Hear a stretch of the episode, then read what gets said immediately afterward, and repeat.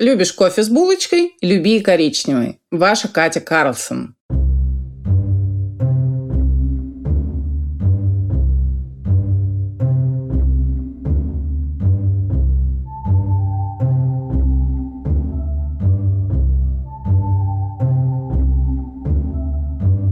Привет, друзья! Подкаст «Мышьяк и Кружева» и его ведущая Катя Штерн.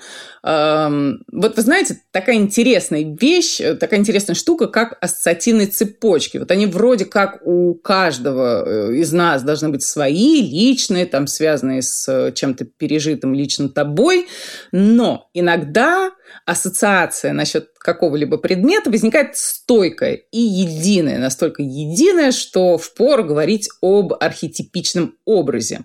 Из недавнего. В Москву привезли скульптуру Урса Фишера «Большая глина» номер 4. И по поводу скульптуры высказались деятели культуры, искусства и Артемий Лебедев. И даже посчитал нужным вмешаться Сергей Собянин, что нет, это не кусок дерьма, а кусок глины, с которой только-только начал работать скульптор в увеличенном виде. И что через 9 месяцев она уедет, глина уедет, понимаете, стоять куда-то еще. Вот памятник Владимиру на Боровицкой площади, по поводу которого никаких сторонних больных ассоциаций и возникнуть-то не может, никуда с этой площади не съедет, потому как ни в каком другом городе его не ждут и, к счастью для них, даже не подозревают о его существовании. Это, кстати, еще не конец, потому что был план снести все дома XIX века за спиной Владимира и устроить там садик с фонтанами очередной. Ну, как-то отвлеклись от этого плана, надеюсь, навсегда. Так вот, от временного объекта глины номер 4 отвлечься почему-то не получается, да, сложнее это, очевидно. Между тем, за ним стоит куда более существенное изменение, стоит в буквальном смысле изменение в облике Москвы ГЭС номер 2, который в 2015 году вывели из эксплуатации, переделали внутри, восстановили снаружи, там, ну, не совсем доподлинно, потому что изначально здание было в духе русского модерна, да, псевдорусского стиля, там такие были башенки, напоминающие купола церквей, сейчас все несколько суше, минималистичнее, да, по-современному. Но, тем не менее, бывшая ГЭС номер 2, перед которой расположился кусок, вставьте свою ассоциацию, пожалуйста, станет домом культуры. Там будут проводить концерты, выставки, откроется центр художественного производства, мастерские по керамике, по работе с деревом, да, чуть ли не ткацкие мастерские, даже хлеб собираются печь, рядом березовая роща. В общем, звучит просто классно, как новое Абрамцево. Да, желаю удачи и надеюсь, что ажиотаж вокруг скульптуры куска приведет и к взрывной популярности места. К чему ты это все ведешь, дорогая Катя, спросите вы. Вот эти ассоциативные цепочки, да, неприятные кому-то современные арт-объекты. Веду я к тому, что в моду входит неоднозначный с точки зрения ассоциаций цвет коричневый. Не горячий уже коричневый с примесью там красного, оранжевого, как пару лет назад, а простой коричневый. И что у нас в плане общественного ассоциативного мышления, да, какие коллективные образы стоят за этим цветом. Вот если не брать ассоциацию родственную вышеупомянутой скульптуре, да, она общая наверняка для всех абсолютно стран, что поделать, природа, то дальше идет расслоение. Потому что на русскоязычном сетевом сегменте, да, коричневый часто отвергается из-за ассоциации со школьной формой. И чуть ли не на первом месте среди самых нелюбимых цветов он располагается. А вот на Reddit 4 еще года назад запустили обсуждение с таким вопросом в заголовке. Знаете ли вы кого-либо, чей любимый цвет коричневый и что это за люди? Ну и ответы можно было условно разделить на 4 группы. Первая группа. Да, знаю, у меня дядя, папа, дедушка, кто-то еще фермер. Он считал или считает, что лучше цвета земли, из которой все произрастает, ничего нет. Вторая группа. Да, знаю, моя мама, тут тоже возможны варианты, там тетя, сестра, уверена, что все самое лучшее, самые лучшие вещи на земле коричневые стволы деревьев, земля, олени, корица, кофе, шоколад, орехи и т.д. Я лично хотела бы внести в список маковый рулет и пирожная картошка, и еще одного мифического существа, и еще одно мифическое существо, но про него немножко позже. Третья группа – это любители картин старых мастеров. И, наконец, четвертое. Я перечисляю не в процентном соотношении, а так, как запомнила. Так вот, вопрос напомню. Встречались ли вам люди, у которых коричневый любимый цвет? И ответ четвертой группы – да, это я. Я сам коричневый, и вся одежда у меня коричневая. Это практически дословная цитата, да, обобщающая. Ну и теперь немного фактов. Сайт Reddit с 33 миллионами участников на 18-м месте среди самых посещаемых сайтов в мире и на 7-м в Америке. Принадлежит он холдингу Advanced Publication. Ему же холдингу принадлежит Condé Nast и, соответственно, Vogue. Так вот, Reddit – это просто кладезь как для маркетологов Vogue, так и для специалистов по вычленению трендов. И вот сейчас скромно замечу, что на курсе мода в современных медиа, который веду я на базе РЭУ имени Плеханова и который вновь запустится этой осенью, есть раздел по работе с комментариями и обсуждениями в сети. Все с той же целью поймать тренд за хвост. Это очень полезная информация, просто масса полезной информации в комментариях и во всяких сетевых перепалках. Движение Black Lives Matter уже в его оформленном виде не так много лет, но события недавние, особенно, да, и вот особенно 2020 года, подстегнули развитие фэшн-индустрии в сторону принятия. Да, теперь не просто снимают лукбуки на разных моделях, это делали и раньше, да, еще и в Сен-Лоран, но открываются отделы в крупных универмагах с коллекциями афроамериканских дизайнеров, да, а в руководствах компаний появляется все больше людей с разным цветом кожи. Ну и на обобщающий ответ «я сам коричневый, и вся одежда у меня коричневая», естественно, не могли не обратить внимания. Странно, что так подзадержались. Потому что бьюти-индустрия спохватилась куда как раньше, да, и тональные средства для всех абсолютно оттенков кожи, да, это уже устоявшаяся практика для многих бьюти-брендов. Дизайнер Кристиан Лебутан выпускает свои классические культовые лодочки в разных оттенках кожи с 2013 года, да, потому что понятие «нюд», как телесный, да, цвет кожи, да, оно совершенно разнится для условно Лил Мос и Науми Кемпл. Сначала они выпускали те лодочки, что на каблуках, там от высоченных до 5 сантиметров, потом не лодочки, а балетки тоже в разных оттенках, а сейчас посмотрела, уже делают и шлепки резиновые для пляжа. Бренд Маркс и Спенсер не отстает. Компания выпустила белье, такое базовое, с кружевами в 4 оттенках, с красивыми очень названиями. Там Rich Amber, Rich Quartz, Топаз, по-моему, на российском рынке это не представлено.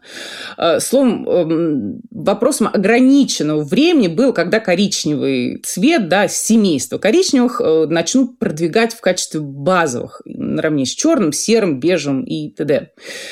Ну и давайте обратимся к полотнам старых мастеров. Вот кто из знаменитых художников первым приходит вам на ум, вот у кого коричневый играл такую заметную роль? Да? Караваджо, наверное, и все-таки в большей степени Рембрандт. Особенно в его поздний период, когда он писал портреты обитателей амстердамского гетто, да? Когда из коричневого полумрака выплывали овалы лиц. Или не лиц, допустим, а даже тела, или даже обстановки, тоже вписывающиеся в овал. Например, вот взгляните на картину «Размышляющий философ». Там такие закругленные своды при окнах, да, и изогнутая сложная лестница. Картина находится в Лувре. Или, например, «Сусанна и старцы». Да, там освещенная Сусанна, которая пытается прикрыться, свернуться, как зародыш, спрятаться от чужих взглядов и рук, и свет падает только на нее, да, а в коричневой мгле проступает город, где девушку чуть было не уничтожат физически, обвинив в прелюбодеянии, да, и тут коричневый не оплот покоя, да, и мудрости, как на поздних рембрандтовских портретах, но сам страх, несправедливость, ужас. Или возьмем «Возвращение блудного сына». Да? Тут в овал заключены две главные фигуры – слепой отец и обнищавший, раскаявшийся сын, который приполз на порог родного дома там, полубосиком. Видны его ноги совершенно истертые, с грубой кожей. И два цвета солируют в картине. Это тяжелый, с примесью, опять же, коричневого, красный. Такова накидка отца. И фигуры на другом краю картины, да, там человек с посохом, он то ли вечный странник, то ли старший сын. В общем, по разным трактовкам ему отводится разная роль. И второй цвет – коричневый, в котором растворяются фигуры наблюдателей. Там, предположительно, там дочь или мать, у нее кулон в виде сердца красный, опять же, старший сын или не старший сын. В общем, если это не аллегорические фигуры, то они участники событий, которые, скорее всего, испытывают очень смешные чувства, да. Они еще помнят, как вот этот нынешний блудный сын уходил, хлопнув дверью. Равно как это помнят и стены отцовского дома, которые вот утопают вскрывающим все коричневым. Или, например, картина «Пир Балтасара», где на коричневом фоне возникают такие светящиеся, горящие, страшные буквы и выводит их неведомая рука, которая появилась ниоткуда, да, и ужас на лице смотрящего на эти буквы. Таким образом, у Рембрандта коричневый – это цвет сокрытия, либо, напротив, поддержки того, что предстоит понять и пережить главным героем. Ну, или еще один вариант – цвет раздумий над тем, что уже произошло, отзвучало, отгремело, да, на портретах вот совсем пожилых людей. Это у нас в духовном смысле. А вот в физическом коричневый, конечно же, связан с процессом, ну, по крайней мере, разложения, да, та же почва. Ну, не только почва. Вот, например, прерафаэлиты охотно пользовались пигментом, полученным из египетских мумий. Мами Браун, так он и назывался. И не только они не боялись мертвых, да, восставших, а напротив, спешили, стремились прикоснуться к чему-то столь древнему и мистическому. Ну и потом в пигменте как-то разочаровались, он нестойкий, да и мумии как-то закончились. В 1964 году глава фирмы, которая выпускала вот этот самый Мами Браун, сказала, что у нас, конечно, может, завалялась там пара конечностей, но на краску их не хватит. Но это все западное искусство, с которым все более-менее знакомы. А вот возьмем, например, коллекцию китайского дизайнера Зиги Чена, мужскую, сезон весна-лето 22 года. Потому что коллекция – это трибьют классической китайской живописи, где оттенки коричневые играют не последнюю роль как в ландшафтных картинах, так и в изображениях сцен из жизни. Неотделимым от классической китайской живописи является и искусство каллиграфии. 6 основ, да, основополагающих принципов китайской живописи были сформулированы еще аж в V веке. Так вот, первый принцип – это духовный резонанс, жизненная сила, витальность, которой должна быть проникнута работа художника, потому что без жизненной силы не начинать, и тем более продолжать, в общем, не стоит. И второй из 6 принципов, Bone Method, костный метод, если дословно, связь. Вот прямая связь между почерком художника и его человеческой сущностью, индивидуальностью. Вернемся к коллекции Зиги Чена. Есть видео с танцевальными элементами. Да, этот способ подачи коллекции стал особенно популярен в пандемию. А есть лукбук, который можно было бы счесть просто омажем Рембрандту, займимую позицию европейского жителя. Но, как я уже говорила, отсылки здесь к классической китайской живописи. Вот на видео можно хорошо рассмотреть материалы, которые были использованы. Там две техники окрашивания. Первое – это с элементом как раз каллиграфии, чернил для нее, да, чтобы создать вот тот самый эффект древнего ландшафтного полотна. А вторая техника – это двойной прокрас, дабы получить поверхность, подобную мраморной, да, таких землистых тонах. Плюс фон, на котором отснят лукбук. Вот словно измятый холст, уже покрытый коричневым пигментом. Лукбук даже, мне кажется, таинственнее, чем видео, потому что вот движения модели, они, конечно, дают возможность все рассмотреть, но при этом теряется вот эта картиноподобность, какая-то эффект застывшести. Коричневый. Очень много в мужских коллекциях. Возьмите Dior Homme. Да, цвет солирует, начиная, ну, по крайней мере, от префол 21 года и до весны-лета 22 года. Там костюмы, верхняя одежда, бомберы, свитеры, отдельно рубашки, шорты, брюки. Практически все. И поскольку у нас теперь все общее, то коллекцию Dior Homme, Resort и весна-лето 22 года стоит рассмотреть на предмет цветовых комбинаций. С коричневым, с глухим розовым и черным, например, с хаки и, опять же, с розовым и сливочным. Очень полезно. Ну и добавлю про мужские коллекции, потому что очень благородный, холодный коричневый выбрали дома Бриони и Эрмес. Такой цвет получается, знаете, вот когда забываешь чашку кофе на столе, и на поверхности напитка образуется такая пленка. Кофе становится холодным, образуется пленка, вот получается тот самый холодный коричневый. Коллекцию «Эрмес» весна-лето 22 года тоже шерстим на предмет сочетаний цветовых, да, с матовым черным, с холодным зеленым и зеленовато-серым, с песочным и серовато-белым, с пыльным розовым. Это уже, получается, must-have этого и следующего года. Коллекции «Клои» осень-зима 21 года и «Бальма» мужской резорт 22 года. Описывают людей, близких к земле. Ну, наверняка ее не возделывающих, но много по ней путешествующих. И коричневый в обеих коллекциях главенствует, да, будучи нанесен на самые разные фактуры, от шерстяных платьев и пончо у Клои до ковровых покрытий у Бальма. Бренд Вайп Проджект. Весна-лето 22 года. Коричневый деним собрали в такой обобщенный цветок, а после проварили так, что чтобы черный остался, сдержался в складках этого самого цветка. Вот говорю про деним, а сама думаю, не замша ли это. Вообще коричневый цвет на обуви, соответственно, на коже и на замше, и на дубленках никогда никого не смущал. Да? Вот приживется ли он на всем остальном, что, как говорится, ближе к лицу. Со всей своей приземленностью, задумчивостью и глубиной. У бренда The Row в коллекции весна-лето 22 года два коричневых образа, мужской и женский.